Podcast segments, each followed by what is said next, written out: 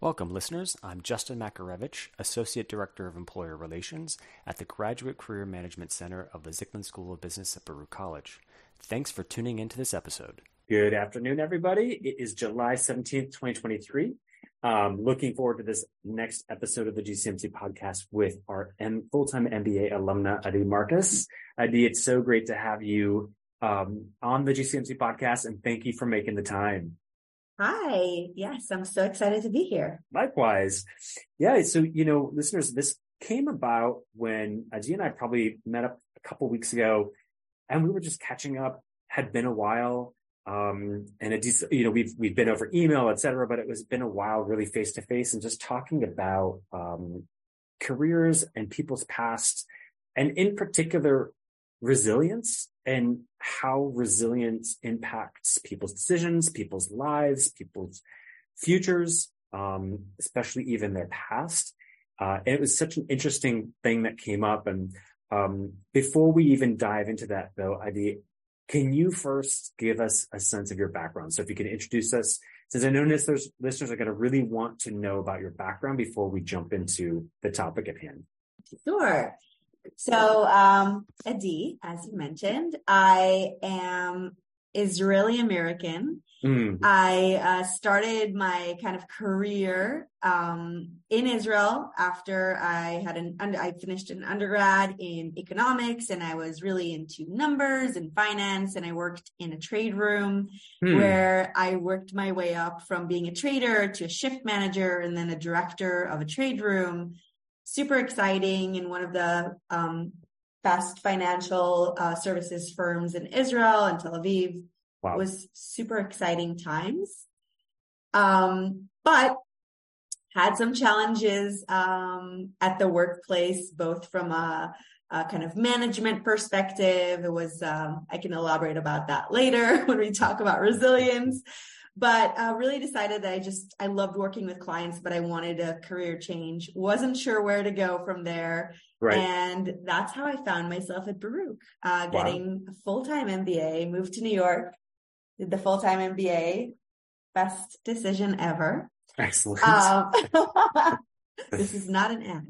Right. Um, yeah, and and kind of throughout the MBA, through my, a lot of the experiences that I've had, and and you know companies that I spoke to in my internship, I really understood that I wanted my next step of my career to be with customers.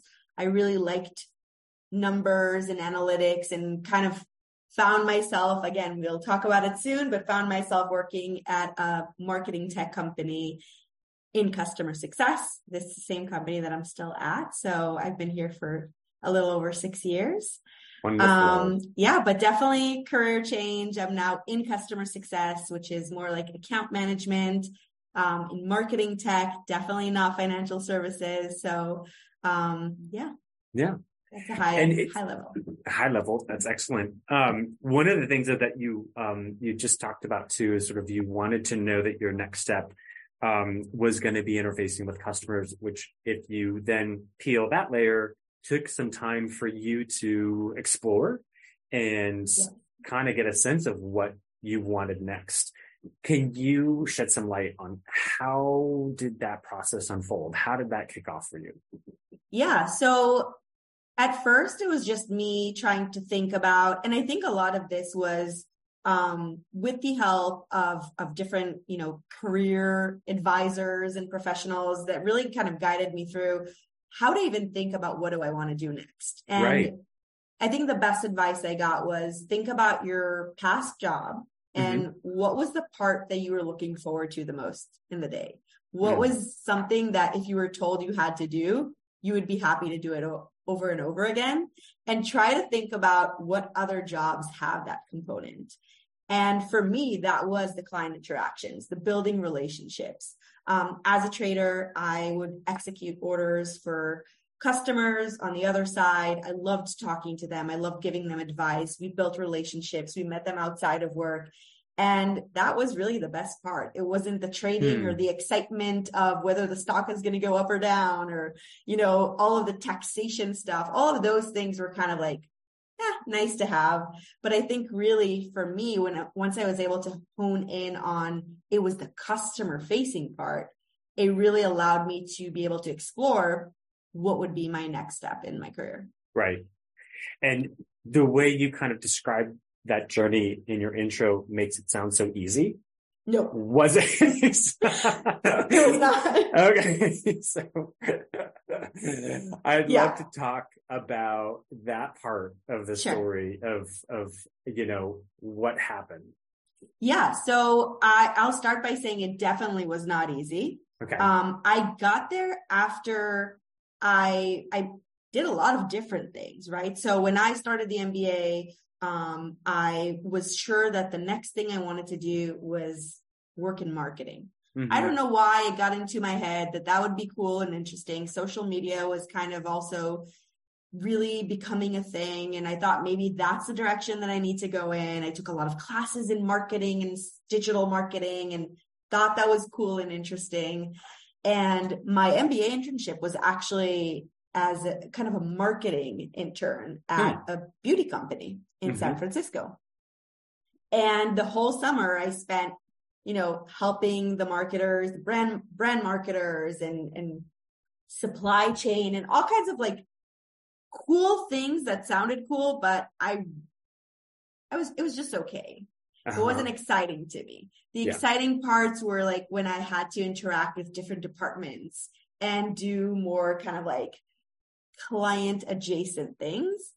And when I had to run numbers and analyses, those were the Hmm. only two parts that I really enjoyed. And I was really bummed by it because I thought that that was my next big thing. I thought that Yeah. I would go and work in marketing somewhere and, you know, that's it. That's my next career. So I have to say, like, I had to try out a lot of other things to find myself where where I'm at now. Yeah. Um, even post MBA, I worked as kind of a freelance as I was looking for a job and did some social media management for small brands. Um, I mean, basically family owned businesses. So it's not even really brands, but really tried to kind of put myself out there. I looked into Yeah. ad tech a little bit, did a three month kind of like um, project with a friend that was in ad tech, really tried to explore that marketing angle Mhm. all the way until um, I realized that's that's probably not the direction that I need to go in. And that's when I started thinking about what did I actually like in previous jobs and what can I find in my next role that would include that. Amazing. So, Adi, when you, we're talking about resilience, how in that entire process was your resilience challenged? And then also how, what were some successful parts of resilience that, um, that, you know, that really helped you in those two process, in, in, that time, that process? Yeah, I think when I think about resilience, I, I actually think that the year between graduating, the almost a year between graduating and finding my job at Optimove, where I Mhm. currently work, I think that was actually the most resilient that I've ever been. And I think that's because I had, I graduated, I had one path in mind. And as the time went by, that path kind of kept changing and I had to adapt and not get discouraged because it's, I mean, the natural thing is to immediately get discouraged. I was applying to all of these marketing jobs. I Right. was doing side gigs. I was going to tons of different interviews, not really knowing, you know, what exactly I should be doing next. I was really kind of trying to just get something in marketing because that's Mhm. kind of what I was set on because I didn't have another option in mind. And I think that throughout that period, what really kept me going is the notion that I know there are things that I'm really, really good at. And I just need to find the right role and or company that would let me kind of let it out, right? That would, would help me utilize those skills. And I think through the process of really figuring out what those qualities are or what my strengths are, but like real strengths, not the ones that you say in interviews. I Hmm. mean, really what I'm passionate about, and what I Mhm. really enjoy, and trying to find roles that include those skills. I think that is what eventually got me to Optimove or, or to my current role or to customer success. Mm-hmm. But that was almost a full year and lots of falling down and lots of kind of getting back up and pivoting, constantly pivoting. What were some of those? I, would love to hear, like, yeah. what's one example of falling down that happened in that year for you? And then also, I'd love to hear what was one of the really proudest sort of moment too in that year. Yeah, so I think one of them was I was able to get kind of with a lot of networking and connections and I was okay. I was on it, right? I was really working on all the angles that I could and I got an interview with Estee Lauder. Uh-huh. And, you know, cosmetics, that's exactly what I did for my MBA internship. Marketing, how awesome, how interesting. And I got to the interview and I just felt like I was it was horrible. I was just getting like butchered. Every single thing that I answered, it was kind of like, yes, but you want to do this, but you don't know what you're talking about. But like, why do you want to do this? What is, you know, what is your skill set to do these things? And I kind of, I really, really didn't have the, the background or I think I didn't really know why I wanted to do it. Hmm. And I, I, thought marketing was cool. I thought cosmetics was cool. I'm a user of marketing and social media right. and cosmetics. I figured that's such a cool new career path to go in. It seemed really glamorous to me. I don't think that I had, but it was a really good wake up call because acknowledging and understanding, this is after licking my wounds, right? Like I was yeah. super discouraged and upset. I'm type A. I'm not used to being um, not good at something. and I think it was a really good uh, wake up call because it made me realize that maybe um, I keep like, you know, barking up the wrong tree. Interesting. And was that sort of something that was like a visceral reaction, like a total physical reaction in the interview where you're like, I don't know why I'm doing this? I was sweating so much huh. that I thought that I was getting sick. I got home oh and I gosh. checked my fever. I thought that something is wrong. It it was it was awful. Um yeah, and I was prepared. I wasn't yeah, I, am right. never not prepared. You know, I was prepared, but the fact I think it really helped me understand that this is an awesome hobby or interest to me. Mm. It's not my career. It's not my path. It's not where I'm supposed to be, you know, investing right now in my career. Yeah.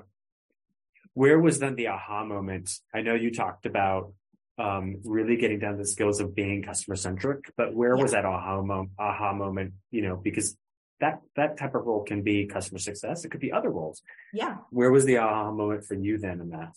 So customer success is a new function within tech. Mm. So hmm. it's not something I was familiar with. I didn't even know what it meant. So yeah. I didn't even look at that area at all. I knew there was account management, but that's a little salesy and I didn't want to be salesy and I didn't want to work in customer service. So I was really confused about kind of what is, what could I be doing? And one of my very good friends is a founder of a marketing tech company, not uh-huh. Optimove. Um, and they hmm. just relocated to the, to New York. And I remember sitting at dinner with them and just kind of saying how frustrated I am that I don't know what job would be good for my skill set. Yeah. And laying, laying out kind of like I, I, outlined all of the things that I said I would be strong at, that I know mm-hmm. that I'm good at. And, um, they just asked me, what about customer success? And I had hmm. no idea what that meant. You're like, what? What is, is that sounds, something? It sounds weird, right? Like, what do you mean? right. You help the customers succeed? Like, what does that mean?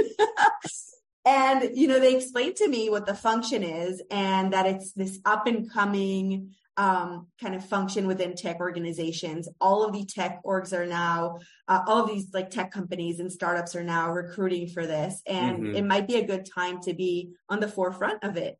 Hmm. And this is all like, I just want to disclose, I've never interviewed with that company. This was like right. purely, maybe this is a path for you. And I feel like the aha moment for me was when I started interviewing for customer success. And I just felt like I'm nailing those interviews because mm. I know relationship building with customers. In a way, I kind of did customer success in the trade room. They didn't call it that way, But when I think about all the things that I've done with customers through my time in financial services, it kind of was customer success. Totally. So for yep. me to sit in an interview, and even though I don't know, I didn't know tech or software, I just felt like I knew how to answer, you know, challenging questions like if a customer is upset, what would you do? If something broke, how would you address it? Mm-hmm. How do you mm-hmm. address like conflicts or escalation calls? And it just felt like it was right up my alley. And mm. I got mm. really, really excited about not only customer success, but also the fact that in tech, a lot of these customer success functions are very analytical. There's a lot of kind of numbers, which is another thing that I'm really excited about. Yeah. And it just felt like the the right path for me. And I think once that landed, that was just like such a relief and it was a great aha moment. Right. So it's almost like in the interview or when you talk with the with that content about it when they said escalation call you're like oh my god i love escalation calls. Yes. Give me the challenge please. Exactly. give me an angry customer. Right. So this is a this is a kind of a tough uh, question. Um i find for example we have a podcast episode on it uh, as an example you know like sometimes people say hey i'm looking for people who are curious and i want them to be on my team. Um but oftentimes I think it's difficult to define what curiosity really is for somebody in a in a, in a concrete way. Um, and it just kind of came to mind here, you know, how we talked about resilience. I think so, in in, what it means to you. Um, how can people become more resilient in your eyes, in, in the way that you define resilience? How do how do people make those steps? Yeah, I think that first of all is being comfortable in ambiguity, mm-hmm. being comfortable in being in a situation where you have no idea what's going to happen and how things are going to play out.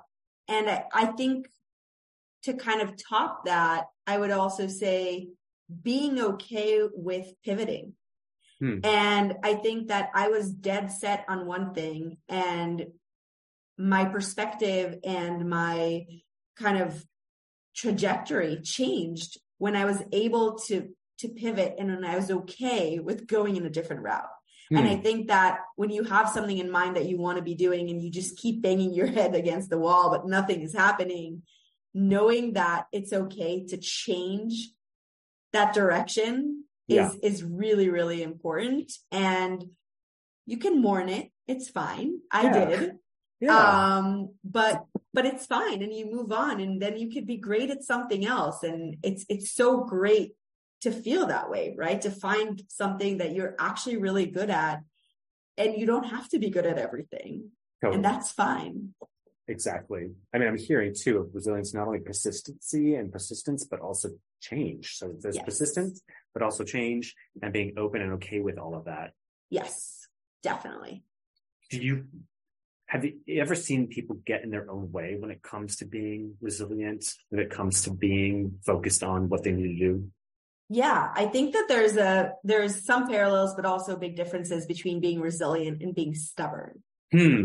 And yeah. I think that um, when you say get in your own way, all I could think of is is being stubborn. Like, for example, me for four months straight applying to marketing roles in companies, knowing that every interview that I have is just not going great. Nothing is changing for me, but yeah. just like, you know, and, and I was stubborn.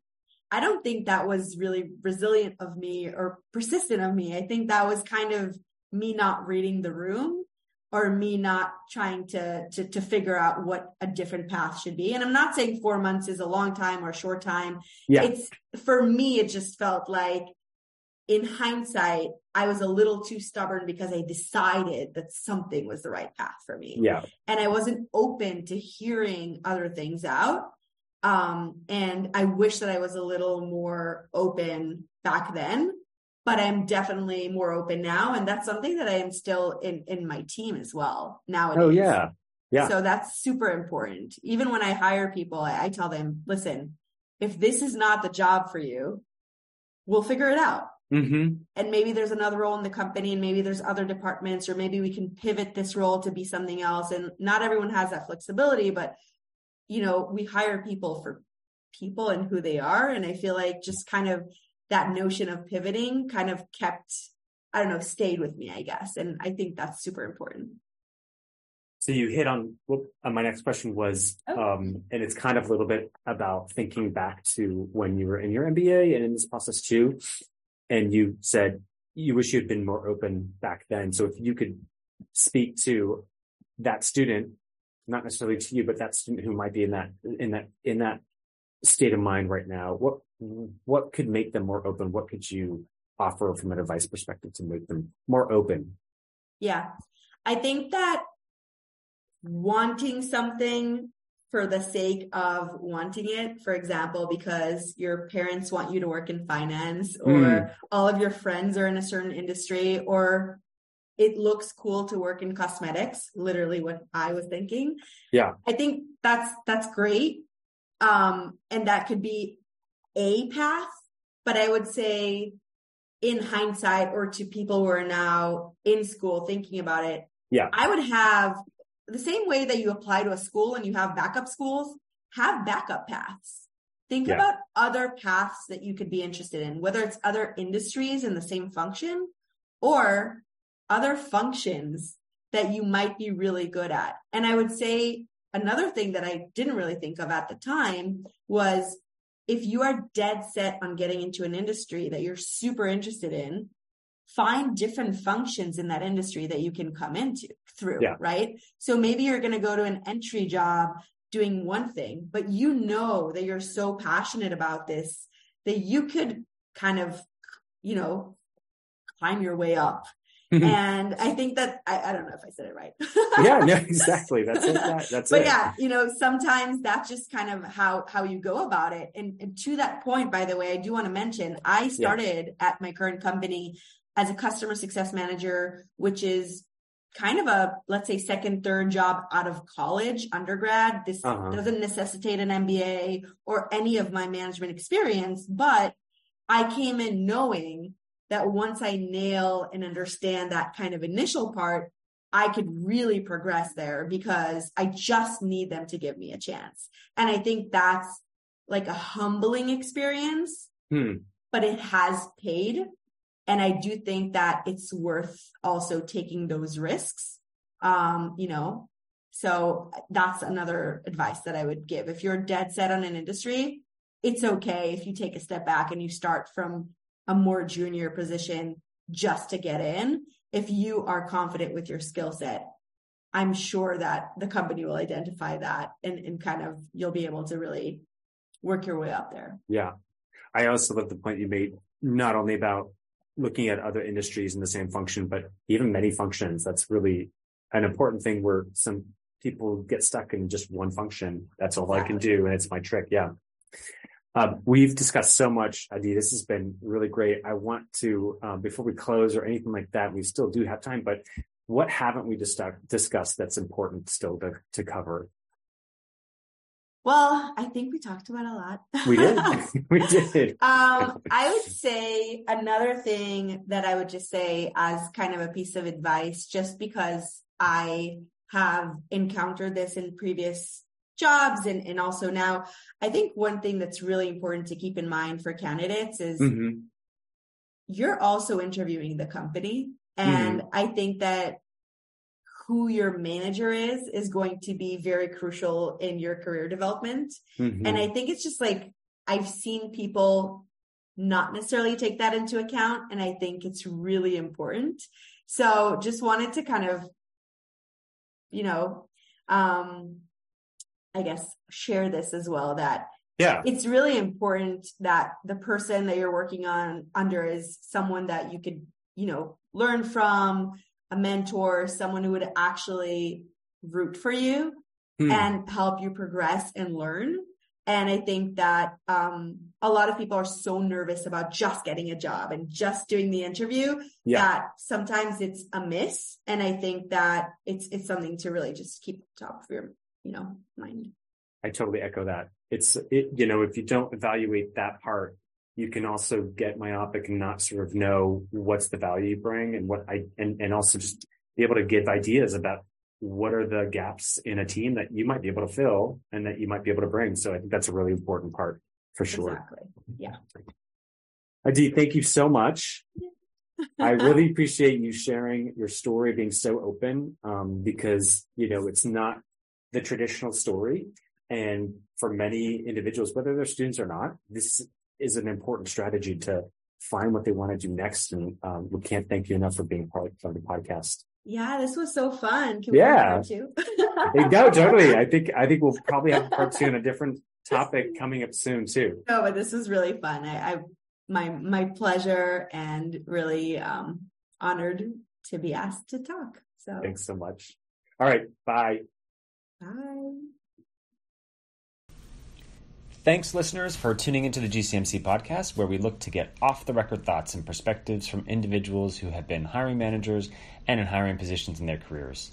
The GCMC is here for Zicklin MBA and MS students and alumni for their careers wherever they are, so be sure to stay in touch with us.